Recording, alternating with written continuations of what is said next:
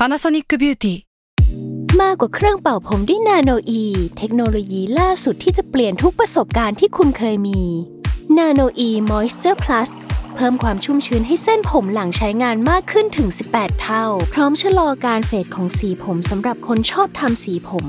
ดูแลความชุ่มชื้นทั้งเส้นผม หนังศีรษะและผิวคุณ Panasonic NA0J มีเทคโนโลยีนาโนอีที่ care only you s a l m o n PODCAST มัน สด อร่อย s ซ l m o n Say Podcast เรื่องเล่าที่จะทำให้คุณอยากอ่านหนังสือของเรามากขึ้น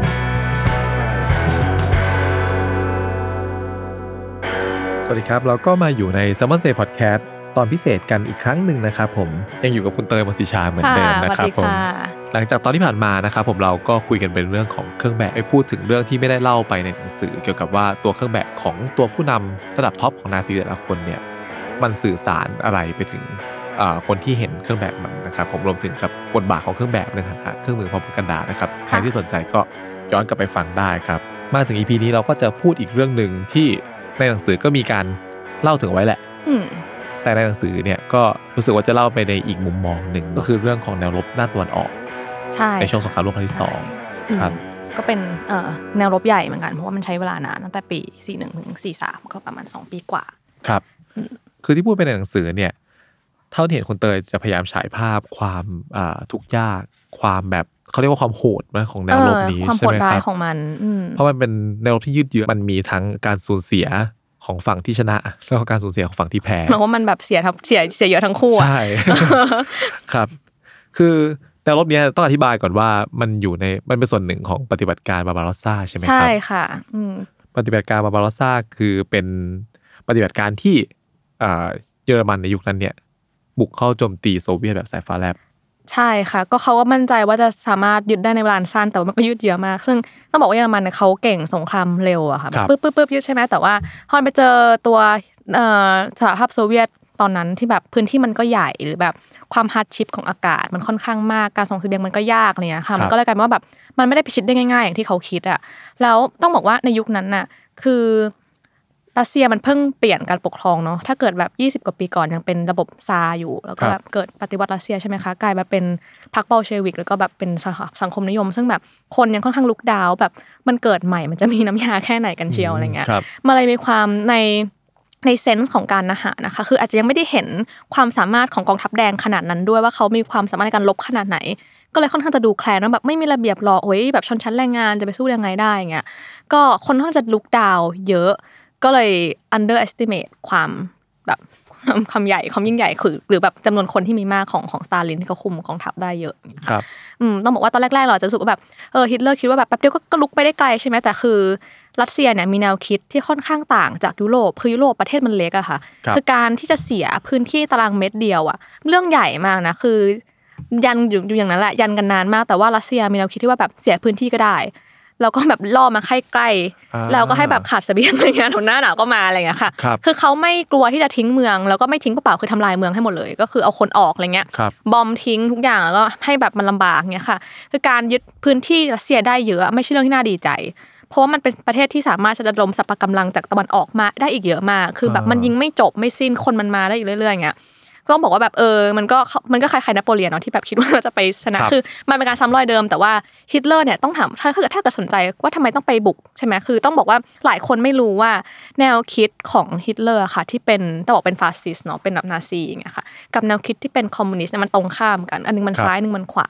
ซึ่งถ้าเกิดอ่านในหนังสือเรื่อง Mein Kampf หรือการต่อสู้ของข้าพเจ้าฮิตเลอร์เขียนเขาจะบอกเลยว่าแบบภัยที่เขาเกลียดที่สุดที่เขากลัวสุดคือคอมมิวนิสต์ แต่ว่าจริงๆฮิตเลอร์เนี่ยแนวคิดว่าอยากจับมือกับอังกฤษด้วยซ้ำเป็นเพื่อนกันแล้วก็ไปบุกคอมมิวนิสต์อะไรเงี้ยนะเขาคิดอย่างนั้นเป็นแบบ ideology ของเขาแต่ว่าความจริงก็ไม่ใช่ใช่ไหมซึ่งแบบ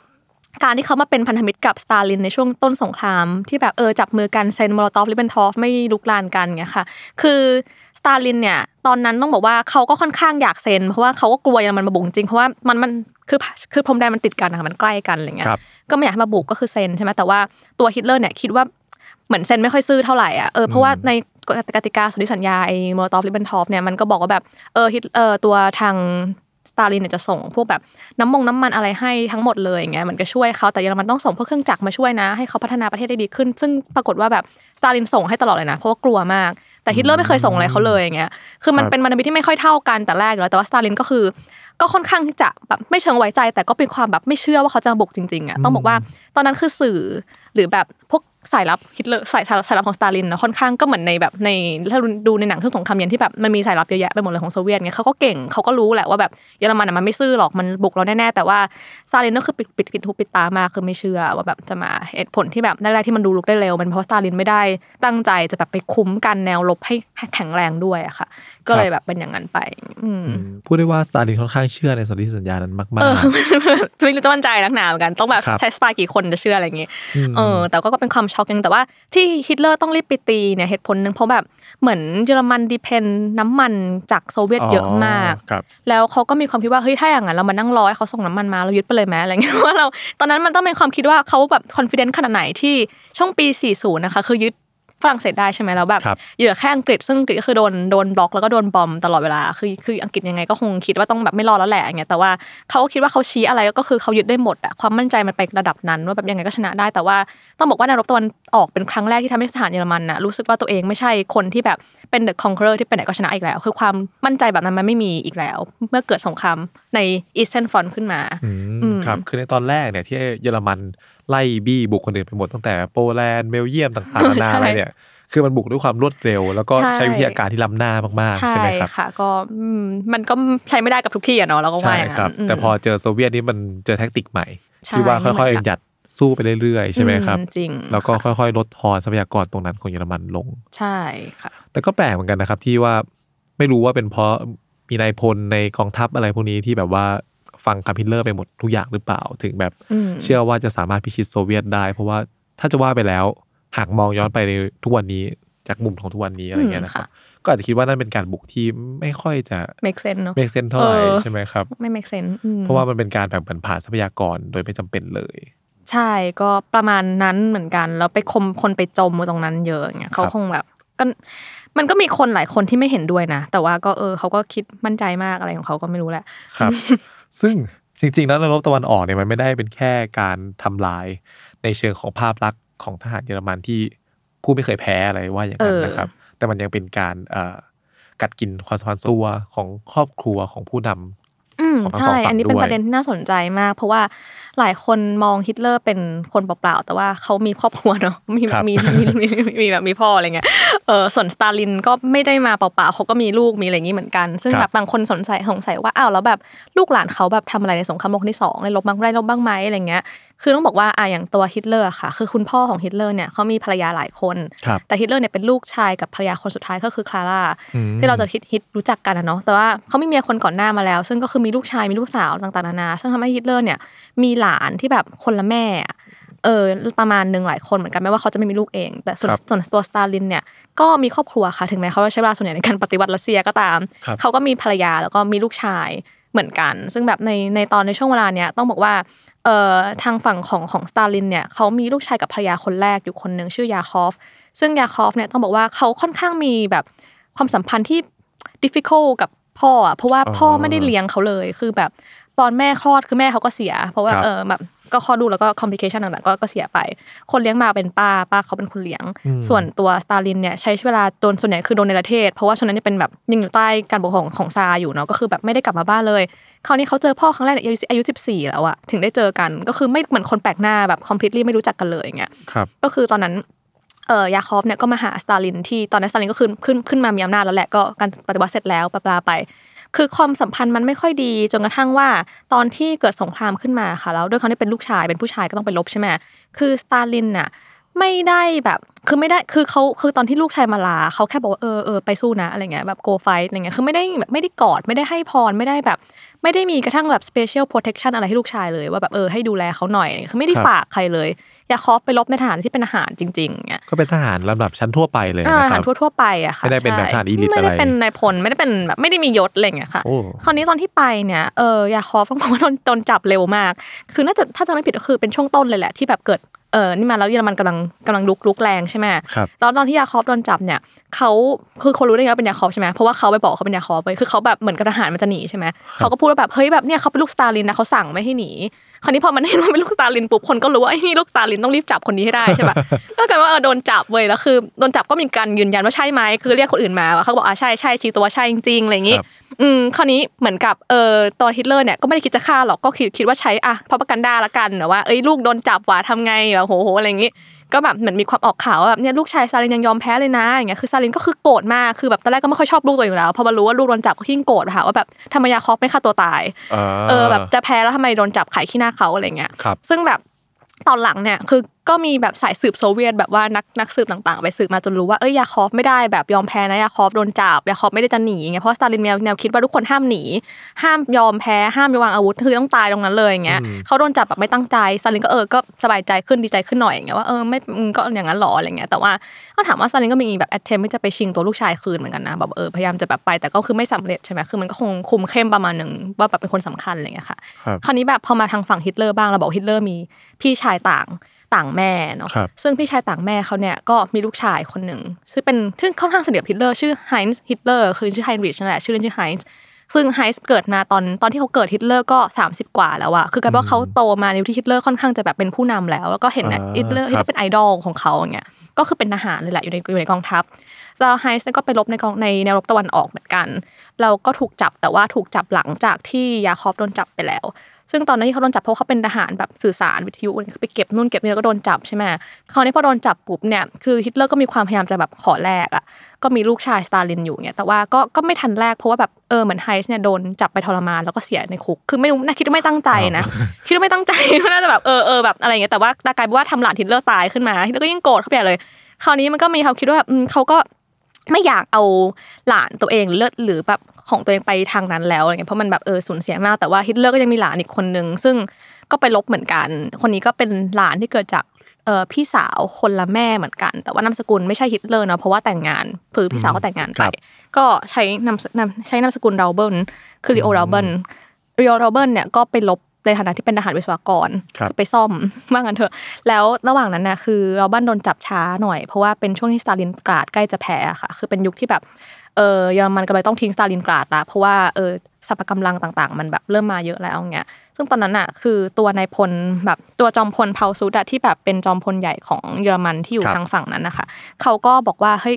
เนี่ยเออเนี่ยตอนนี้ลีโอแบบบาดเจ็บนะอย่างเงี้ยส่งเครื่องบินมารับไหมส่งเฮลิคอปเตอร์มารับไหมอย่างเงี้ยแบบพาออกไปก่อนอะไรเงี้ยเพราะไม่อยากให้มันเป็นเหมือนไฮน์ที่ตายใช่ไหมแต่ฮิตเลอร์ก็เหมือนแบบคิดหนักแล้วก็บอกว่าเออแบบ ไม่อะมันไม่คุ้มแบบถ้าเกิดไปรับหลานเขาคนเดียวมันมันไม่ได้อะไรเงี้ยคือก็ต้องปล่อยให้หลานตายว่างั้นเถอะแต่ว่าก็ยังโชคดีหน่อยว่าตัวลีโออะโดนจับเป็นเชลยจริง แต่ว่าไม่ไม่เสียไม่ได้โดนฆ่าในคุกอ๋อก็อาจจะครับ learn มาแล้วไม่ควรทำแบบนั้นไงค่ะก็โดนจับตลอดสงครามเลยก็โดนปล่อยตัวหลังจากที่สงครามโลกจบแล้วคือปี 1955 คือปล่อยมา แล้วก็กลับไปอยู่ที่เยอรมันตอนแรกฮิตเลอร์คือไม่อยู่แล้วเนาะ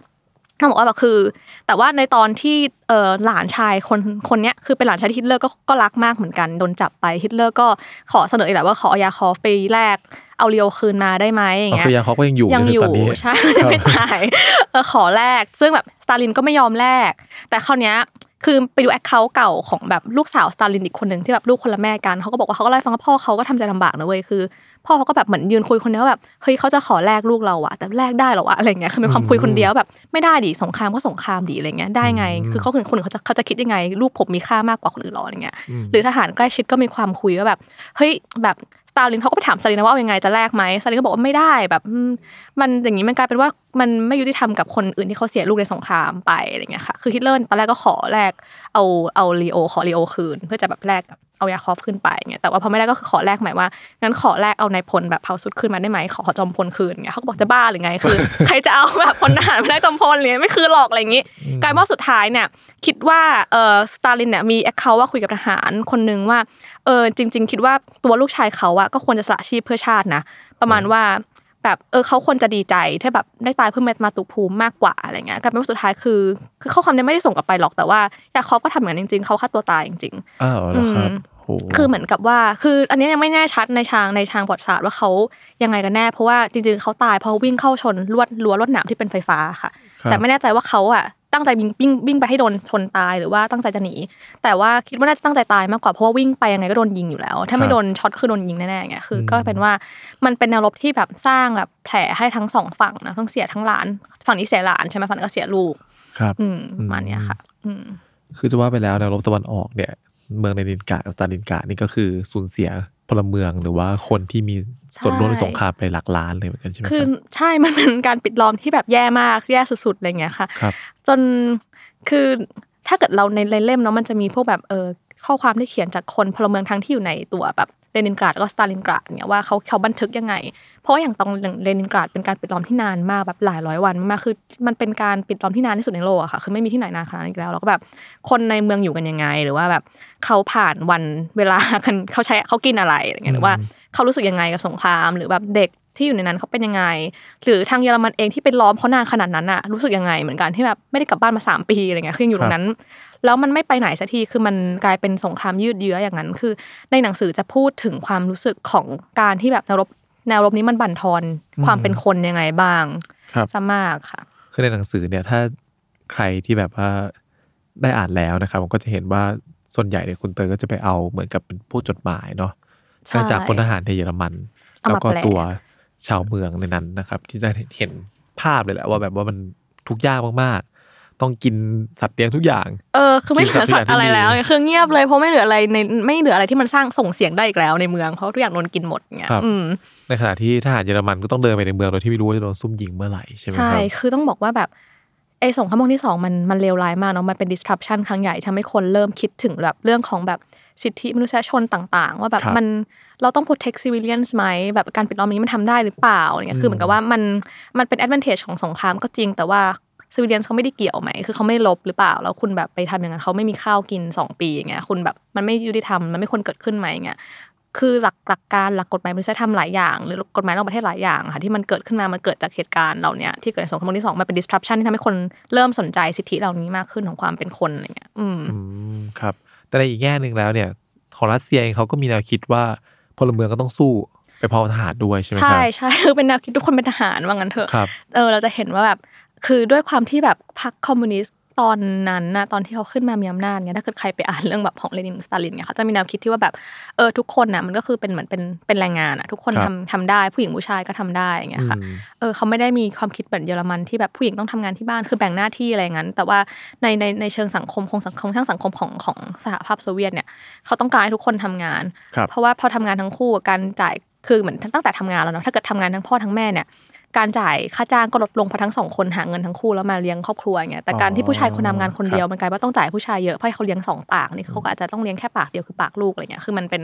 ความต่างกันด้วยเลยจะเห็นว่าแบบทหารของสหภาพโซเวียตมีผู้หญิงเยอะครับกว่าทางเยอรมันกว่าที่จะมีผู้หญิงไปร่วมรบจริงๆอะมันช้าถึงจะมีผู้หญิงที่ได้เหรียญตราต่างๆจริงแต่ก็เป็นช่วงหลังสงครามที่แบบผู้ชายไม่พอแล้วถึงจะแบบเอาผู้หญิงไปละกันอะไรเงี้ยเพราะเขามองว่าพื้นที่สงครามมันไม่ใช่หน้าที่ของผู้หญิงหรือเด็กอะครับ มันเป็นหน้าที่ของผู้ชายใช่ปะแต่คือในของสหภาพทุกทุกๆคนลบได้ทุกคนจับปืน ผู้หญิงก็ไปไปขุดดินอะไรเงี้ยไปถือปืนมาช่วยกันยิงอะไรเงี้ยมันก็เป็นแบบหนึ่งอืมครับมันก็เป็นสื่อเหมือนกับแบบอ่าแนวความคิดเนาะซึ่งนำมาปรับไปสู่การเป็นยุทธวิธีอีกทีหนึ่งด้วยค่ะต้องใช่ไหมว่าอย่างครับนั้นอืมแล้วมันก็เลยกลายเป็นคีย์หลักที่ทำให้ตรงส่วนแนวรบตะวันออกเนี่ยสุดท้ายแล้วตัวโซเวียต เอาชนะไอการรบแบบสายฟ้าแลบของเยอรมันได้ใช่ไหมครับ ใช่ ก็เป็นจุดพลิกที่ทำให้ส่งให้สงครามโลกมันมีภาพที่เราเห็นในปัจจุบันก็คือเยอรมันก็แพ้ใช่ เสียขวัญและกำลังใจด้วยเสียทรัพยากรด้วยใช่ไหมครับ ใช่ค่ะก็เป็นเหตุผลเหตุการณ์ที่ทำให้เออไม่มีใครไปดูถูกกองทัพแดงได้อีกอะว่าไม่มีน้ำยาเลยนะอืมครับคือในช่วงเวลานั้นเนี่ยต้องย้อนไปก่อนว่ากองทัพแดงในมุมมองของคนอื่นๆ ในโลกหรือว่าคนอื่นในสงครามเนี่ย มันเป็นกองกำลังที่ล้าสมัยใช่ไหมครับ คือเขาพัฒนาตัวเองช้ากว่าคนอื่นนะคะ เพราะว่าแต่ก่อนสังคมของของสหภาพโซเวียตตอนที่เป็นยังเป็นรัสเซียเก่าอะมันค่อนข้างจะเป็น base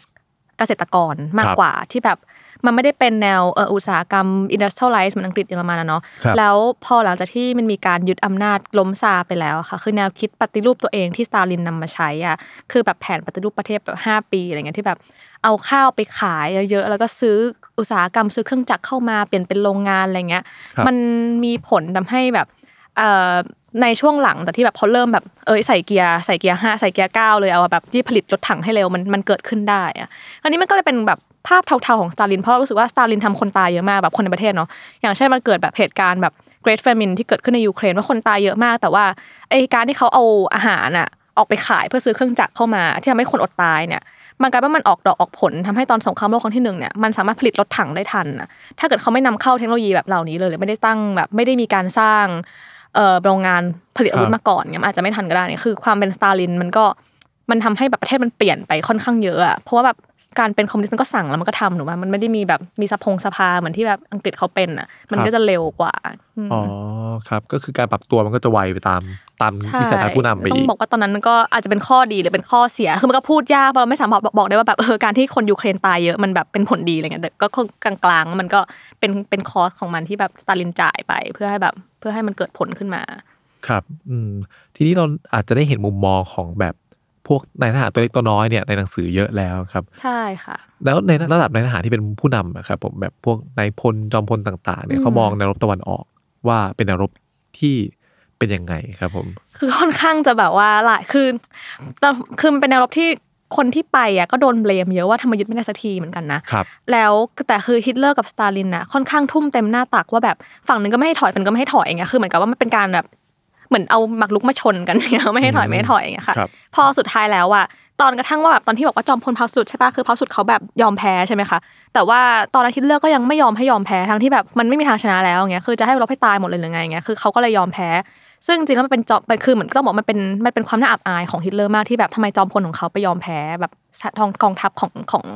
ของแบบของสตาลิน ซึ่งแบบเป็นคอมมิวนิสต์ที่เขาเหยียดหยามอะไรเงี้ยน่าจะเป็นคนเดียวด้วยหรือเปล่าครับที่เคยยอมแพ้เป็นคนแรกไม่แน่เป็นเรียกว่าเป็นคนแรกของเยอรมันที่แบบยศสูงขนาดเนี้ยที่ไปยอมแพ้แล้วยศสูงสุดแล้วเป็นถึงจอมพล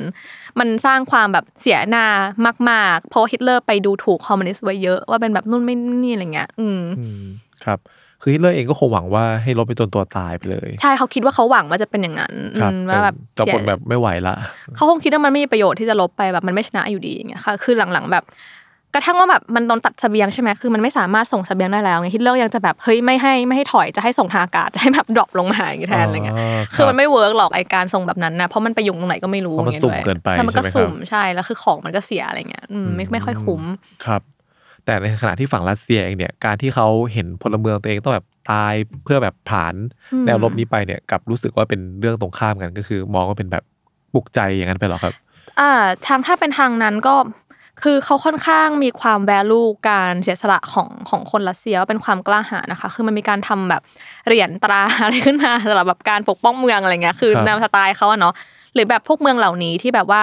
อดทนได้ก็จะมีแบบ เหมือนมียศเหมือนกับมันจะมีที่หนึ่งที่รัสเซียเนาะเขาจะแบบเหมือนทำเป็นชื่อเมืองอะที่แบบเหมือนทนการแบบทรเลตความการปิดเมืองได้แล้วก็มันมีมีไฟเนี่ยคือมันจะมีชื่อสลักอยู่ว่ามีเมืองไหนบ้างที่พลเมืองเขาปกป้องเมืองได้เงี้ยมันก็จะเป็นเกียรติอย่างหนึ่งของแบบของของของความเป็นรัสเซียเนาะเพราะจริงๆทุกวันเนี้ยคือรัสเซียยังมี glori ยังมีความ glorify ตัวเองจากสงครามโลกที่สองเลยเพราะมันเป็นสิ่งที่แบบทุกคนรวมใจกันสู้จริง ๆอะอืมคือเขายังมองเกียรติยศแบบนั้นแล้วจริง ๆ แล้ว เมื่อมันเมื่อช่วงปี 2020อะค่ะ ถ้าเกิดไม่มีโควิดอะมันก็จะมีอีเวนต์ใหญ่ เพราะมันเป็น 75 ปีที่แบบสามารถพิชิตเยอรมันได้ของของของทางรัสเซีย ซึ่งปูตินก็น่าจะวางแผนทำอะไรบางอย่างแต่ว่าก็ไม่ได้ทำนะเพราะมันมีโควิดเนี่ยตอนที่เออเขาพูด speech ขึ้นปีใหม่เขาก็กล่าวถึงนะว่าแบบเออปีนี้มันเป็นปีที่แบบมันมีโควิด แต่แบบเมื่อ 75 ปีที่แล้วมันก็พรูว่าคนรัสเซียเคย เอาชนะแบบสิ่งที่ เฮี้ยกว่านี้ก็คือแบบว่าแบบชนะสงครามมาได้ไงรัสเซียก็ทำได้คือมันมีความอยู่ในสปีชของเขาอะมันก็สื่อเราเห็นว่าเขายังภูมิใจอยู่นะว่าการที่ประชาชนร่วมใจเลยมันยังแบบสื่อมาถึงปัจจุบันมันหลายปีแล้วก็ยังยังยังภูมิใจในสิ่งเดิมๆอยู่เงี้ยครับเรียกว่าเขายังอินอยู่เขายังอินอยู่ใช่อินมากใช่ไหมครับคือมันจะเห็นอ่าน่าจะเป็นภาพเพราะกันเพราะพักันดาภาพหนึ่งที่ค่อนข้างดังมากในประวัติศาสตร์คือภาพที่ทหารเอาธงไปปักบนแบบบนตึกใช่ไหมครับในเมืองสตาลินการ์ดหรือว่าในเมืองเลนการ์ดไม่แน่ใจเหมือนกัน สุดท้ายมันมีการออกมาพูดว่ามันไม่ได้เป็นการปักธงนั้นจริง ๆ เป็นการเอาธงแถวนั้นเลยใช่ไหมครับ มาเสียบไปอ๋อแต่ก็อาจจะเป็นอีกเวนึงในการแสดงความพราวของเขาด้วยหรือเปล่าครับน่าจะเป็นอย่างนั้นน่าจะมีหลายอย่างที่แบบว่าเขาเขาเป็นความแบบมันก็จริงมันก็ไม่จริงอะไรเงี้ยครับ คือสร้างขึ้นมาเพื่อแบบว่ารับตัวการถ่ายรูปอะไรเงี้ยเออการถ่ายรูปจริงๆก็ถ้าถ้าพูดถึงแบบการทับกันด้านี่ก็ อาจจะไม่มีประเทศที่เก่งสุดอาจจะเป็นอ่าอาจจะเป็นอเมริกัน แต่ว่าในหนังสือจะพูดถึงเหมือนกันเรื่องแบบการถ่ายรูปอะไรเงี้ยของของของทางอเมริกันว่าแบบทำแคมเปญถ่ายรูปเก่งยังไง ที่ทำให้คนแบบรู้สึกว่าเอออันนี้มันได้เงี้ยครับ คือเสริมไปนิดนึงว่าในสงครามโลกที่สองเนี่ยมันเรื่องของการพ r o p a g a n d a หรือว่าการอะไรเงี้ยมันถือเป็นหนึ่งในกลยุทธ์ใช่ไหมครับของการทำสงครามเลยแหละใช่ใช่ครับวิธีการต่างๆ หรือว่าอย่างที่คุณเตยพูดตอนเกิดเข้าหนังสือเนี่ย เรื่องของการที่น่าจะเป็น ฮิมฮิมเลอร์หรือเกิบเบิลส์นะครับ ที่ไปสร้างศพปลอมไปทำอะไรต่างๆ นานา จนเป็นชนวนหนึ่งที่ทำให้เกิดสงครามโลกครั้งที่สองอ่าขึ้นใช่ แบบเป็นอ่า เหมือนเป็นเขาเรียกอะไรนะ operation อาหารกระป๋องที่แบครับบว่าเอาแบบคนไปเอาศพคนที่ตายแล้วไปใส่เครื่องแบบทหาร แล้วก็ทำเป็นว่าแบบเออบุกเข้ามาอะไรอย่างเงี้ยค่ะครับเออใช่มันเป็นเรื่องของการสร้างภาพให้แบบเราดูเป็นฝ่ายดีในการที่แบบเหมือนหาเหตุในการบุกโปแลนด์ให้ได้ คืออยากเข้าแต่ว่าไม่สามารถจะเข้าได้ก็ต้องสร้างเหตุเงี้ยครับอืมก็เลยเมคขึ้นมาเองเลยมันก็มีเฉยๆความเมคเนี่ยคือมันเป็นสงครามพับกันด้าเหมือนกันนะแบบถ้าเกิดแบบมองในเนี่ยมองในแง่นี้ว่าเออแต่ละคนเขาก็แบบเขาก็เล่นใหญ่เล่นจริงกับการ ทำอะไรพวกนี้เหมือนกัน ครับอืมซึ่งเรื่องสนุกสนุกๆพวกนี้ก็อาจจะหาอ่านเพิ่มเติมได้นะครับผมในใช่ World ก็ War II เป็นเกรนะครัดบเนาะเออลองไปอ่านเพิ่มค่ะครับผมก็สำหรับ EP นี้ก็คงจะประมาณนี้นะครับผมค่ะเดี๋ยว EP หน้าเนี่ยเราอาจจะมาคุยในเรื่องที่มันเบาขึ้นเพราะหลังอ่าหลังจากใช่สองใช่ EP แรกค่อนข้างจะหนักมากหนักประมาณหนึ่งครับอืมค่ะส่วนใครนะครับผมที่อยากซื้อหนังสือ World War II นะครับสงครามโลกในสิ่งของเนี่ยตอนนี้ก็ยังสามารถหาซื้อได้นะครับผมในเว็บไซต์ minimall.com นะครับผมก็คิดว่าคงจะหาซื้อ ในราคาพิเศษอย่างเงี้ยได้ยาวจนถึงช่วงประมาณเดือนพฤษภาเลยครับอืมค่ะยังไงก็ฝากด้วยค่ะ ครับผมค่ะ ครับก็เดี๋ยวเจอกันใหม่ EP หน้าครับสำหรับ EP นี้สวัสดีครับ สวัสดีค่ะ